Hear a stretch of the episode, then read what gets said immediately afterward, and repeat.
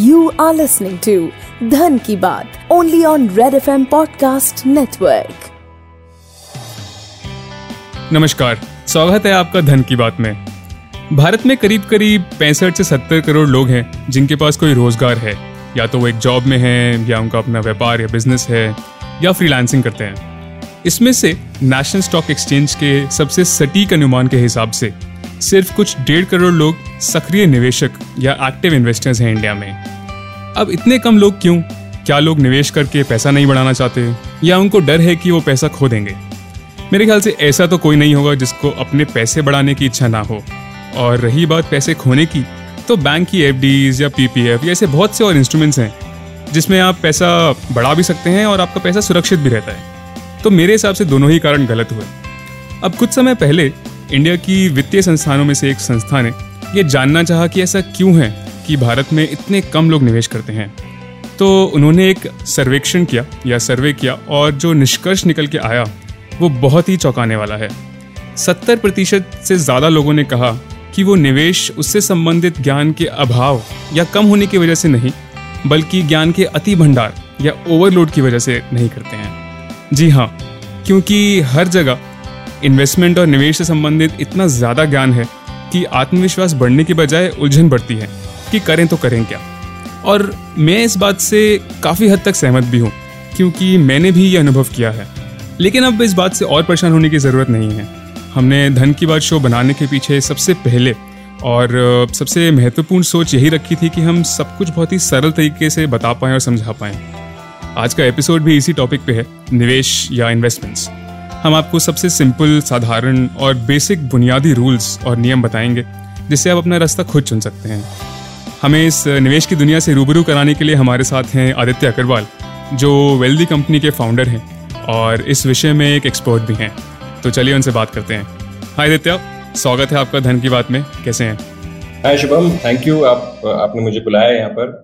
सो आदित्य, इससे पहले कि हम ये समझें कि निवेश कैसे करना है, एक बार ये फटाफट ये समझ लेते हैं कि निवेश करना इतना ज़रूरी क्यों है। हर कोई क्यों बोलता है कि निवेश करो जीवन में, जितना जल्दी हो सके उतना जल्दी शुरुआत करो निवेश करना, ऐसा क्यों है? बड़ा ही इम्पोर्टेंट सवाल है ये शुभम जी। तो आप मान लीजिए कि आपको दिल्ली से बॉम्बे जाना है। मैं आपको एक एग्जाम्पल समझाने की कोशिश करता हूँ। मान लीजिए आपको आपकी कार है, आपको दिल्ली से बॉम्बे जाना है, ठीक है। अभी अगर नॉर्मली आप जाएंगे तो सड़क तो सेम है, सड़क तो मूव नहीं कर रही, बस आपकी गाड़ी मूव कर रही है। बिल्कुल। आप ये इमेजिन करिए कि आप आगे बढ़ रहे हैं और सड़क भी पीछे मूव कर रही है। तो आपको अगर डेली बेसिस पे कुछ प्रोग्रेस करनी है, डेली बेसिस पे अपने लक्ष्य की तरफ आगे बढ़ना है, तो आपको सड़क जिस तेजी से मूव कर रही है उससे ज्यादा स्पीड से आपको अपनी गाड़ी को चलाना पड़ेगा। बिल्कुल। तो निवेश करना भी इसलिए उतना ही जरूरी, क्योंकि हम आज हमारे पास मान लीजिए 100 रुपए हैं और कल को हम चाहते हैं हमारे पास 200 रुपए हों। और 200 रुपए क्यों होने चाहिए? क्योंकि हर साल महंगाई बढ़ रही है। तो आज जो मुझे अपनी लाइफस्टाइल मेंटेन करने के लिए 100 रुपए लगते हैं, कल वही लाइफस्टाइल मेंटेन करने के लिए 200 रुपए लगेंगे। तो मेरी जो जमा पूंजी है, अगर वो महंगाई की दर से ज्यादा तेजी से नहीं बढ़ेगी तो मैं 200 के लक्ष्य तक नहीं पहुंच पाऊंगा। मैं शायद 150 के लक्ष्य पे आके अटक जाऊंगा। इसलिए निवेश करना बहुत जरूरी है, क्योंकि निवेश एक वो गाड़ी है जो एक उल्टी दिशा में जाती हुई रोड से तेज रफ्तार से आपको आगे ले जा सकती है। तो एटलीस्ट आपका जो प्रोग्रेस है वो प्रोग्रेस होगा, आप अपने लक्ष्य की तरफ आगे बढ़ पाएंगे, वरना आप आगे नहीं बढ़ पाएंगे, वहीं रहेंगे या मोर इम्पोर्टेंटली पीछे चले जाएंगे अपने लक्ष्य से। डेली आगे बढ़ने के बजाय पीछे चले जाएंगे। तो इसलिए निवेश करना बहुत जरूरी है। जी, आपने बहुत अच्छा एग्जाम्पल दिया और मेरे हिसाब से बिल्कुल सही कहा कि हर किसी के कुछ सपने हैं, हर किसी के कुछ ड्रीम्स हैं जो वो पूरा करना चाहते हैं। तो आपको अपना पैसा बढ़ाने की ज़रूरत है और पैसा ऐसे बढ़ना चाहिए जो महंगाई दर या इन्फ्लेशन, जो कि आजकल काफ़ी ज़्यादा है, उससे ज़्यादा आपकी इन्वेस्टमेंट्स बढ़ें, आपका पैसा उससे ज़्यादा हो। चलिए तो निवेश की बात करते हैं और थोड़ा डीप में जाते हैं। तो निवेश या इन्वेस्टमेंट स्टार्ट करने के लिए सबसे आसान होता है कि मैं अपने दोस्त से पूछ लूँ कि वो क्या करता है, या अपने बड़े भैया को देख के उनसे पूछ के निवेश करना स्टार्ट करूँ। और ऐसा मेरे हिसाब से काफ़ी लोग करते भी हैं। क्या आपके हिसाब से ये तरीका सही है स्टार्ट करने के लिए? तो आपने शो के शुरू में आपने कहा कि इंडिया में 65 करोड़ 70 करोड़ लोग हैं जिनकी कुछ आय है, कुछ आमदनी है, पर सिर्फ 1.5 करोड़ लोग ऐसे हैं जिनको एक्चुअली कुछ इन्वेस्टिंग का एक्सपीरियंस है, निवेश का एक्सपीरियंस है। तो आप अपने आसपास 10 लोगों से बात करेंगे, अपने भाई, अपने बहन, अपने दोस्त, तो हो सकता है उसमें 10 में से आपको 1 पर्सन ऐसा मिले जिसको एक्चुअली निवेश का एक्सपीरियंस होगा। तो पहली बात तो वो शायद स्टार्टिंग पॉइंट सही नहीं है। पर निवेश वो सिंपल चीज नहीं है। निवेश में आपका हर पर्सन का नीड अलग होता है, हर पर्सन का रिस्क टॉलरेंस अलग होता है। तो आई थिंक वहां से गाइडेंस, वहां से निवेश करना जरूरी है, वो शायद आपके बड़े आपको सिखा सकते हैं, बट कैसे निवेश करना चाहिए उसके लिए फ्रेंड्स, फैमिली, मेरे एक्सपीरियंस में तो अच्छा स्टार्टिंग पॉइंट नहीं है, बिकॉज 90% लोगों को, आपके डेटा ये कह रहा है, 90% लोगों को खुद निवेश का एक्सपीरियंस नहीं है। जी, जी। और मुझे ही निवेश का एक्सपीरियंस नहीं, तो अपने छोटे भाई को क्या गाइडेंस प्रोवाइड कर पाऊँ। और मेरे ख्याल से मेरी दुनिया और मेरे दोस्त की दुनिया बहुत डिफरेंट होगी, मेरे क्या गोल्स हैं, मेरे क्या सपने हैं, बहुत डिफरेंट होंगे, तो मैं कैसे उस तक जाऊँगा, मेरे हिसाब से वो बहुत डिफरेंट होगा।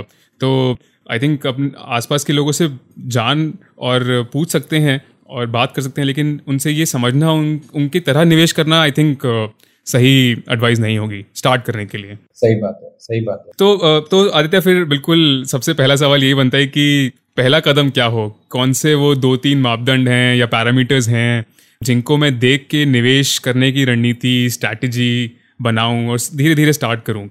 तो ये उसका एक बड़ा सिंपल फ्रेमवर्क है जो हम यूज करते हैं, उसका फ्रेमवर्क है नीड्स और वांट्स, कि आपकी मनी को लेके नीड्स क्या है। वो एक नीड है जो डेफिनेटली हम सबको अपने लिस्ट ऑफ नीड्स में लिख लेनी चाहिए कि जब मैं रिटायर होऊंगा तो मेरे पास एक जमा पूंजी हो जिसको मैं यूज करके अपना लाइफ अच्छे से आफ्टर पोस्ट रिटायरमेंट एंजॉय कर पाऊं, है ना। तो सबसे पहला, फर्स्ट पैरामीटर जो आपने पूछा, पहला मापदंड तो यही है कि अपनी नीड्स और वांट्स लिखिए। तो आपकी बहुत सारी नीड्स हो सकती हैं, छोटी बड़ी, जैसे आपने बोला 3-5 साल की, 10-15 साल की, 20 साल की, गाड़ी लेनी है, घर बनाना है, बच्चों की पढ़ाई है, उसके लिए निवेश करना है, तो ऐसी बहुत सी नीड्स हो सकती हैं। तो इन सबको आप एक बार लिख लें, ठीक, एक बार एक पेपर पे लिख लीजिए। एक बार आपकी नीड्स क्लियर हो जाएगी तो फिर आपका ये भी क्लियर हो जाएगा कि किस नीड को आपको कितने साल में पूरा करना है। अच्छा, तो उसके अगेंस्ट फिर आपको एक एक नंबर लिखना शुरू करना पड़ेगा। ओके, कि मेरे को इस नीड के लिए इतना पैसा चाहिए होगा, जी, है ना। ओके, तो वहां से आपको फिर अगले 3 साल में कितना पैसा चाहिए, अगले 10 साल में कितना पैसा चाहिए, अगले 25 साल में कितना पैसा चाहिए, उसके कुछ नंबर्स आने लगेंगे। जी। सेकेंड मापदंड होता है कि वहां तक पहुंचने के लिए आप कितनी रिस्क लेने को रेडी हैं। अच्छा, है ना। अगर इसको किसी एग्जांपल से समझाएं तो फॉर एग्जांपल, जैसे मान लीजिए कि मेरे को अगले 3 साल में गाड़ी लेनी है। जी। मान लीजिए 20 लाख की गाड़ी है, ठीक है। तो मैं निवेश 2 तरीके से कर सकता हूँ। एक तरीके से कर सकता हूँ कि यार एकदम सेफ खेलूं और उससे मेरी गारंटी हो जाएगी कि 20 लाख तो मेरे इकट्ठे होंगे ही होंगे, और उससे मेरे को जितना इन्वेस्ट करना पड़ेगा, इतना निवेश आज करना पड़ेगा, क्योंकि मेरा रेट ऑफ रिटर्न कम होगा। बिल्कुल, अगर आपका रिस्क कम है तो आपका रेट ऑफ रिटर्न कम होगा, तो फिर मुझे निवेश भी ज्यादा करना पड़ेगा, तो बट मेरी गारंटी हो जाएगी चलो 20 लाख तो इकट्ठे हो गए। और दूसरी तरफ मैं ये सोच सकता हूँ कि यार गाड़ी तो है, 3 साल नहीं तो 4 साल ले लेंगे, तो थोड़ा अग्रेसिव खेलते हैं, है ना। थोड़ा ऐसे खेलते हैं कि let's take a bet on India, की कुछ इक्विटी में फॉर एग्जाम्पल, से 3 साल के लिए हम रेकमेंड नहीं करेंगे कि आपका जो बहुत ही क्लियर नीड है और हार्ड नीड है, हार्ड स्टॉप नीड है, उसमें आप पूरा इक्विटी में इन्वेस्ट करें। बट जहां पे आपको लगता है कि हार्ड स्टॉप नहीं है, 3 साल की जगह 5 साल बाद गाड़ी लूंगा, क्या फर्क पड़ता है। मानिए कि मेरे को 3 साल में पढ़ने जाना था, तो मेरे को क्लियर है कि ये तो चाहिए ही चाहिए, 3 का 4 नहीं कर सकता। सही बात। हाँ, तो तब मेरे को थोड़ा सेफ खेलना चाहिए। लेकिन हाँ, गाड़ी है तो, या ऐसी कोई चीज़ है जो कि एक लग्जरी है, मैं कहूँ अगर उसको उस टर्म में डालूँ, तो आप फिर भी 3 से 4 साल कर सकते हैं, 3.5 साल 4 साल कर सकते हैं, एक तरीके से गाड़ी वांट है। बिल्कुल। तो वहां पे फिर मैं सोच सकता हूँ कि ठीक है यार, मैं 10% रिटर्न की जगह मैं 12-13% रिटर्न की इन्वेस्टमेंट करता हूँ। उससे 2 चीजें होगी, एक तो मेरी आज जो मुझे पूंजी लगानी है वो भी कम है, और दूसरा हो सकता है अगर मार्केट्स मुझे सपोर्ट कर दें तो क्या पता मैं जो मैंने गाड़ी सोची उससे बेटर गाड़ी ले सकूं। बिल्कुल बिल्कुल। पहला हुआ हमारा टाइम होराइजन, या समय जिसमें आप अपना नीड या वांट पूरा करना चाहते हैं, और दूसरा हुआ रिस्क, कि आप कितना रिस्क ले सकते हैं, कितना। सब कुछ अगर हमने सही भी किया है तो हम डिसिप्लिन नहीं मेंटेन कर पाते हैं, कि अगर हमें सब कुछ सही था, मेरी एक्सपेक्टेशन सही थी 12-13% रिटर्न की, मेरी इंस्ट्रूमेंट सिलेक्शन सही था, बट फिर मैं वो, क्योंकि 1 साल ऊपर नीचे हुआ तो मैंने अपना कॉन्फिडेंस लूज कर दिया, और फिर मैंने उस स्ट्रैटेजी को छोड़ दिया, या उस तरीके को छोड़ दिया। तो ये आपने बहुत इंपॉर्टेंट बात कही मेरे हिसाब से, कि डिसिप्लिन, या जो आप महीने दर महीने आपने पैसा डालना है, साल दर साल आपने पैसा डालना है, और इसको बढ़ाते भी रहना है धीरे धीरे, ये बहुत इंपॉर्टेंट है। आदित्य, क्या मैं सही डिसिप्लिन की बात कर रहा हूँ, या आप डिसिप्लिन के अंडर और क्या क्या चीज़ें हैं जिनको हमें ध्यान रखना चाहिए कि ये चीज़ें जरूर करनी चाहिए आपको? हाँ, सो डिसिप्लिन में आप बिल्कुल सही बात कर रहे हैं, कि अगर आपने एक बार सपोज मान लीजिए कि आपने 3 साल का लक्ष्य था, आपने उसके लिए 10 लाख रुपए इकट्ठे करने हैं। 10 लाख रुपए इकट्ठे करने के लिए आपने डिसाइड किया कि मैं थोड़ा पैसा इक्विटी, थोड़ा पैसा डेट में लगाऊंगा, और मेरी एक्सपेक्टेशन 8-9% रिटर्न की है।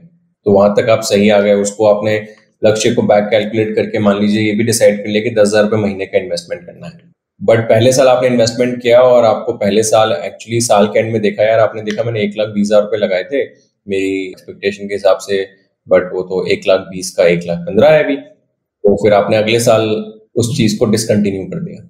तो आपने सब कुछ सही किया पर आपने फाइनली डिसिप्लिन नहीं रखा टू कंटिन्यू या उस स्ट्रेटेजी को या उस आपके डिसीजन को कंटिन्यू करने के लिए। ओके सो आदित्य, अब ऐसे बहुत सारे इंस्ट्रूमेंट्स हैं मेरे हिसाब से इंडिया में और इंस्ट्रूमेंट्स हर दिन कुछ नए इंस्ट्रूमेंट्स निकलते जा रहे हैं, लेकिन निवेश के तरीके जो बहुत प्रचलित हों और कुछ ऐसे निवेश के तरीके अगर आप बता सकते हैं जो बहुत प्रचलित हों और अगेन उनको इन्हीं पैरामीटर जैसे जो हमने डिसाइड किया जो हमने बात करी उनसे कैसे एनालाइज करें कि मेरे लिए कौन सा सही रहेगा। करेक्ट। तो इंस्ट्रूमेंट्स को पहले एक ब्रॉडली आप ये मान लीजिए कि वो 5 तरह के इंस्ट्रूमेंट होते हैं। एक इंस्ट्रूमेंट हो गया कैश, है ना, दूसरा इंस्ट्रूमेंट हो गया डेट जी, तीसरा इंस्ट्रूमेंट हो गया मान लीजिए रियल एस्टेट, चौथा इंस्ट्रूमेंट हो गया इक्विटी और पांचवा इंस्ट्रूमेंट हो गया कमोडिटीज और छठा इंस्ट्रूमेंट हो गया ऑल्टरनेट्स, है ना, उसमें आप बहुत चीजें इंक्लूड कर सकते हैं इवन क्रिप्टो। तो जहाँ कैश की बात करें, आई थिंक कैश में बैंक अकाउंट या अपने तकिए के नीचे कैश रखना वो कैश इंस्ट्रूमेंट है। तो हम सब जानते हैं कि बैंक अकाउंट में कैश रखना बेस्ट है। उसके अंदर एक और इंस्ट्रूमेंट होता है लिक्विड फंड्स, जिसको भी आप यूज कर सकते हैं कैश मैनेजमेंट की तरह, पर कैश मैनेजमेंट में लिक्विड फंड्स में और सेविंग्स अकाउंट में ज्यादा फर्क नहीं होता है रिटर्न में, तो इसलिए ऐसा कोई बहुत ज्यादा आपको रिटर्न का फायदा नहीं है। पर हाँ, वो बैंक अकाउंट से एक स्टेप दूर है तो आपको वो खर्च करने में इतनी आसानी नहीं होती है। तो बैंक अकाउंट में तो पैसा है तो वो खर्च करने में 1 मिनट लगता है ना, आजकल तो यूपीआई भी है, कैश यूपीआई भी है, सब कुछ है। तो अगर आपने कुछ पैसा अगर आप एक ऐसे इंसान है जिनको पैसा अपने बैंक अकाउंट में रखा हुआ अच्छा नहीं लगता, खर्च करना ज्यादा पसंद होता है, तो आप अपने लिक्विड फंड्स में डाल सकते हैं जिससे कि वो लिक्विड भी रहे, जिससे कि वो फटाफट आप उसको निकाल भी पाएं, लेकिन फिर भी आपके लिए थोड़ा सा मुश्किल होगा। तो आप सोचेंगे कि क्या मुझे ये खर्चा करना चाहिए या नहीं करना। वही वाली बात है कि मैंने एक अपना सेविंग्स की पूंजी, जो कैश की पूंजी, वो मैंने अपने घर में टॉप शेल्फ पे रख दी है, मैं वहां तक पहुंचना मुश्किल है। जो नीचे सबसे पैसा पड़ा है वो मैं फटाफट रोज उठाता रहूंगा, बट जो थोड़ा ऊपर है पहुंचना, वहां पर मैं नहीं पहुंचूंगा। तो कैश इंस्ट्रूमेंट होते हैं कुछ, जो मैंने बात करी। फिर बात करते हैं डेट की। तो डेट में ऑब्वियसली इंडिया में बहुत सारे इंस्ट्रूमेंट्स हैं, बिकॉज हम एक ऐसा देश है, शायद इंडिया में पूरे दुनिया में यूनिक है, जहाँ पर अभी भी आपको डेट या फिक्स्ड इनकम इंस्ट्रूमेंट्स में 7-9% रिटर्न या इंटरेस्ट मिलता है। बिल्कुल, उसका रीजन भी खैर यही है कि हम एक हाई इन्फ्लेशन कंट्री है। तो डेट में अगर बात करें तो शुरुआत एफडी, बैंक एफडी होती है।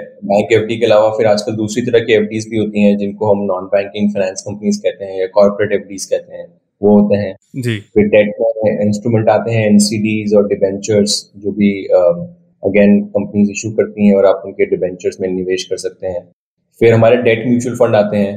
डेट म्यूचुअल फंड अगेन एक तरीके का पूलिंग व्हीकल ही है। तो डेट म्यूचुअल फंड में आप इन्वेस्ट करके अल्टीमेटली वो डेट म्यूचुअल फंड में इन्वेस्ट करते हैं, तो वो भी फिर पैसा लिक्विड फंड या इस तरह का कॉर्पस में ही आगे इन्वेस्ट करते हैं। तो चौथा डेट फंड हो गया। और फिर उसके बाद फिर डेट में और भी अलग अलग तरह के इंस्ट्रूमेंट्स होते हैं, जहां पर आप हाई यील्ड क्रेडिट होता है, आप अपने किसी फ्रेंड को लोन दे रहे हैं, वो भी एक तरीके से डेट इन्वेस्टमेंट ही है। तो इसमें 5-6 तरह के इसमें फिर इंस्ट्रूमेंट, कौन से इंस्ट्रूमेंट इसमें पीपीएफ और हमारा employ provident fund, public provident fund, post office scheme, national saving certificate. तो ऐसी बहुत सारी इंडिया में तो बहुत सारी फिक्स्ड इनकम या डेट कैटेगरी में स्कीम्स हैं। तो मैं अपने लिसनर्स को बताना चाहूँगा कि इनमें से कुछ जो इंस्ट्रूमेंट्स हैं, जैसे कि एफडी हुआ या पीपीएफ हुआ या बॉन्ड्स हुए, इनके बारे में हमने और भी एपिसोड्स में बात की है डिटेल में। आदित्य आपको एक इन्वेस्टमेंट ऑप्शन के हिसाब से बता देंगे कितने ऑप्शंस हैं, तो आप बाकी एपिसोड्स भी सुन सकते हैं। ठीक है, रियल एस्टेट तो हम सब जानते हैं। रियल एस्टेट में आप प्लॉट खरीद सकते हैं, घर खरीद सकते हैं, और रियल एस्टेट पर आज की तारीख में ज्यादा पहले कंजम्पशन होता है आपका, आप अपने कंजम्पशन के लिए घर बनाते हो, उसके बाद आप इन्वेस्टमेंट भी सोचते हो। रियल एस्टेट का टिकट साइज भी बड़ा होता है, तो आप इन जनरल आप रियल एस्टेट के बारे में एज अ कंजम्पशन पहले सोचते हो, उसके बाद इन्वेस्टमेंट के बारे में सोचते हो। बट अगर मेरे को एक क्विक सवाल है इस पर कि अगर मेरे को रियल एस्टेट में, मेरे पास ऑब्वियसली घर लेने की क्षमता नहीं है अभी, लेकिन मैं रियल एस्टेट सेक्टर में, इंफ्रास्ट्रक्चर में कुछ इन्वेस्ट करना चाहता हूँ, तो उसके कुछ ऑप्शंस अगर आप बता पाएं तो। करेक्ट। तो अभी क्या हुआ है कि अभी 2 तरह के इंस्ट्रूमेंट्स नए आए हैं, इनको REITs और InvITs कहते हैं। ये एक तरीके से इन्वेस्टमेंट ट्रस्ट है और ये एक तरीके से मान लीजिए म्यूचुअल फंड का ही एक स्वरूप है या रूप है। अच्छा। इसमें वो लोग आपका पैसा पूल करके आगे फिर रियल एस्टेट और इंफ्रास्ट्रक्चर प्रोजेक्ट्स में इन्वेस्ट करते हैं और वहां से जो इनकम आती है उसको as a yield, as a dividend investors को लौटाते हैं। और ऑब्वियसली जहाँ पे आपने इन्वेस्ट किया है वहाँ की प्राइसेस बढ़ती है तो उसका भी अप्रिसिएशन का भी फायदा होता है आपको। तो आप रियल एस्टेट में भी इन्वेस्ट कर सकते हैं। अब नए इंस्ट्रूमेंट्स आ गए हैं, इनविट्स और आरईआईटीज आपने कहा। आरईआईटीज इक्विटी में, फिर इक्विटी अगेन समझना आसान है। इक्विटी में आप स्टॉक एक्सचेंज जाके स्टॉक्स खरीद सकते हैं, आप अपने किसी फ्रेंड के स्टार्टअप में इन्वेस्ट कर सकते हैं, आप म्यूचुअल फंड में थ्रू इन्वेस्ट कर सकते हैं। म्यूचुअल फंड में बहुत ऑप्शंस हैं आज, large cap, flexi cap, mid cap, small cap और इंडेक्स फंड्स में कर सकते हैं। तो बहुत ऑप्शंस हैं, बहुत प्रोडक्ट्स हैं। तो इक्विटी की बात आ गई वहां पर। और कमोडिटीज में गोल्ड है, ऑयल है। तो गोल्ड हमको सबको समझ में आता है और गोल्ड हम लोग ऑलरेडी कुछ तरीके से हमारी हर फैमिली में कुछ गोल्ड है ही। और गोल्ड में भी आजकल फाइनेंशियल प्रोडक्ट्स अवेलेबल हैं, gold mutual fund, gold ETFs.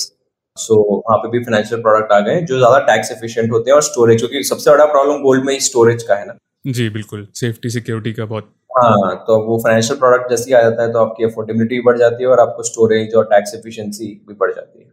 और फाइनली फिर आते हैं ऑल्टरनेट्स में। सो alternates again is a growing space. तो ऑल्टरनेट्स में प्राइवेट इक्विटी फंड्स होते हैं, क्रिप्टो, काफी लोग आजकल क्रिप्टो में इन्वेस्ट करते हैं। फिर उसके बाद अभी कुछ प्लेटफॉर्म्स ऐसे हैं जहाँ पर आप कंपनीज, यंग कंपनीज में, स्टार्टअप्स में भी डायरेक्टली इन्वेस्ट कर सकते हैं। तो वो भी एक बहुत ही इमर्जिंग एरिया है।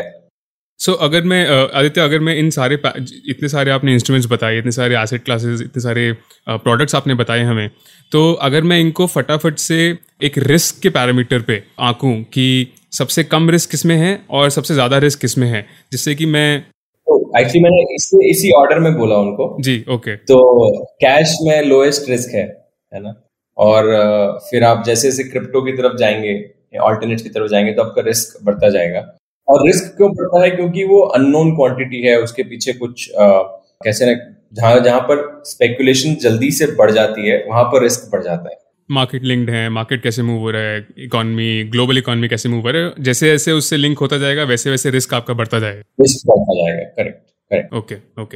तो बहुत ही सिंपल सी एडवाइस है कि हम बिल्कुल ट्राई करेंगे कि हम एक एक इंस्ट्रूमेंट को, एक एक ऑप्शन को अपने पॉडकास्ट की सीरीज के थ्रू कवर करें और आपको डिटेल दें। लेकिन अगर आपको अपने आप भी थोड़ा थोड़ा पढ़ना स्टार्ट करना है तो आप इसी ऑर्डर में, ये रिस्क का ही ऑर्डर है, कैश से लेके ऑल्टरनेट्स तक। कैश, फिर हमने डेट की बात करी, फिर हमने रियल एस्टेट की बात करी, फिर इक्विटी की बात करी और उसके बाद कमोडिटीज़ की बात करी और आखिरी में ऑल्टरनेट्स की बात करी। तो ये रिस्क के, सबसे कम रिस्क से सबसे ज़्यादा रिस्क की तरफ जा रहा है। तो आप, अगर आपको लगता है कि आप एक सेफ़ इन्वेस्टर बनना चाहते हैं तो आप शुरू बिल्कुल छोटे से डेट से या इससे कर सकते हैं। अगर आप मीडियम में रहना चाहते हैं तो शायद रियल एस्टेट या इक्विटी में जा सकते हैं। और अगर आप चाहते हैं कि हाँ मैं बड़ा गेम खेलूँ, आप बड़ा रिस्क लेना चाहते हैं, तो आप कमोडिटीज़ और ऑल्टरनेट्स में इन्वेस्टमेंट्स कर सकते हैं। कुछ इस पर आप और ऐड करना चाहेंगे आदित्य? अगर हाँ, तो इसमें मुझे लगता है कि मैं यही ऐड करना चाहूँगा कि आप अल्टीमेटली, हमारे जो डिसीजंस होते हैं वो ग्रीड और फियर से ड्राइव होते हैं। जी बिल्कुल। तो जब हमें लगता है कि सब लोग पैसा बना रहे हैं तो हमें लगता है जहाँ पे सब लोगों का पैसा बना, हमें ऐसा लगता है कि हम ग्रीडी हो जाते हैं कि यार हम लोग मैं कुछ मिस कर रहा हूँ और वो तो उसने तो 100 के 150 कर लिए, मुझे भी करने हैं और सबको लगता है आसान है। ग्रीड और फियर को साइड में रख के आप इन्वेस्टमेंट डिसीजन लेंगे तो आपके लिए बेहतर है। और दूसरा, ऑब्वियसली आप कुछ इंस्ट्रूमेंट में आपको पता है कि आपको शुरुआत महीने के 5,000 से करनी है, महीने के 10,000 से करनी है, महीने के 20,000 से करनी है। जी। तो अगर आप ये पूछिए कि पहला इंस्ट्रूमेंट क्या होना चाहिए, तो पहला इंस्ट्रूमेंट तो मैं ये कहूंगा कि आप कम से कम एक SIP तो करना शुरू करिए इक्विटी फंड में, किसी भी इक्विटी फंड में, चाहे वो 500 रुपए की हो, 1,000 की हो, 2,000 की हो। उससे आपका एक डिसिप्लिन बनना शुरू हो जाएगा, आप डिसिप्लिन की प्रैक्टिस होगी आपको। जी। तो अब उसमें आप कौन से फंड में करते हैं वो इतना इम्पोर्टेंट नहीं है। ये इम्पोर्टेंट है कि आप कोई भी अच्छा इक्विटी फंड सेलेक्ट करके आप शुरुआत करें और उसके बाद आपका एक डिसिप्लिन की प्रैक्टिस होगी उसमें और मार्केट्स उतार चढ़ाव को हैंडल करने की भी प्रैक्टिस होगी। और बाकी फिर जैसे जैसे आपका कॉर्पस बढ़ता जाएगा तो फिर बेस्ट तरीका तो यही है कि एक अच्छे फाइनेंशियल एडवाइजर से बात करें और उनकी राय से ही अपना पैसा मैनेज करें, क्योंकि वो आपका ऑब्जेक्टिवली सोचेगा आपके पैसे के बारे में। जी जी। ग्रीड और फियर को साइड में रख के। बिल्कुल बिल्कुल, मेरे ख्याल से बहुत अच्छी एडवाइस है कि अगर आप इन्वेस्टमेंट नहीं करते हैं, निवेश बिल्कुल नहीं करते हैं, तो आप एक स्मॉल स्टेप 500 या 1,000 रुपये महीने में निकाल के एक SIP या सिस्टमैटिक इन्वेस्टमेंट प्लान जो कि महीने दर महीने आपके 500-1,000 रुपये एक म्यूचुअल फंड में डलते रहेंगे, उसको आप ज़रूर स्टार्ट कीजिए। ये बहुत ही आसान है और इसमें बहुत ज़्यादा रिस्क भी नहीं है आपका, क्योंकि आप बहुत ही छोटा सा अमाउंट जो है वो निवेश कर रहे हैं। तो आपका डिसिप्लिन बनेगा जो कि बहुत इंपॉर्टेंट है। ग्रेट। सो आदित्य, कुछ आखिरी में आप एपिसोड क्लोज करने में कुछ एडवाइस या कुछ लास्ट कमेंट्स देना चाहेंगे इन्वेस्टमेंट्स या निवेश करने के ऊपर? हाँ, आई थिंक मैं एक ही चीज़ एडवाइस करूँगा कि हम पैसे खर्च करने में जितना हमें मज़ा आता है, एक तरीके से होता है ना, एक इंस्टेंट ग्रेटिफिकेशन मिलता है हमें पैसे खर्च करके। कुछ नई चीज़ खरीदते हैं, कुछ रेस्टोरेंट में खाते हैं तो मज़ा आता है। तो वैसा ही मज़ा पैसा सेव करने में और इन्वेस्ट करने में लेना शुरू कीजिए, क्योंकि अगर आपको मज़ा नहीं लगेगा तो फिर आप जैसे कहते हैं ना कि आप एक तरीके से अपने फ्यूचर सेल्फ के लिए आप you are taking care of your future self, अपने फ्यूचर सेल्फ की एक बेहतर लाइफ के लिए आप निवेश और सेव कर रहे हैं। तो यही मेरी आखिरी एडवाइस है। ये बहुत ही बढ़िया एडवाइस लगी मुझे, क्योंकि जब वो अमेजोन की डिलीवरी आती है घर पे तो मज़ा तो बहुत आता है, लेकिन कोई भी इन्वेस्टमेंट के लिए ऐसा नहीं सोचता कि यार अगर मैंने 1,000 रुपये डाले और कल को वो कुछ साल में डबल हो गए तो उसमें कितना मज़ा आएगा। तो वो समझना अगर हम शुरू करें और उसमें ही मज़ा लें तो आई थिंक जैसा आपने कहा कि मैं अपने आने वाले कल के लिए अपना ही फ्यूचर बेटर करूँगा, तो ये बहुत ही बढ़िया एडवाइस लगी मुझे। Thank you so much Aditya for that. Okay Shubham, अच्छा लगा, अच्छी बात थी। Thank you so much.